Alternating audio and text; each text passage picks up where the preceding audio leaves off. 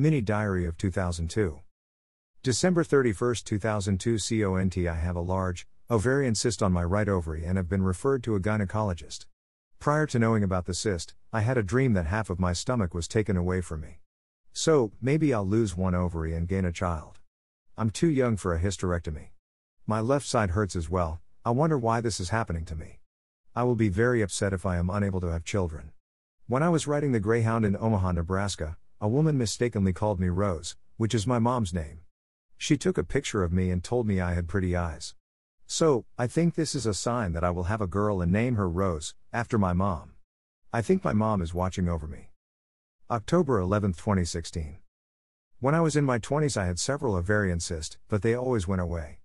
I did have a uterine polyp removed in 2002, which grew back years later.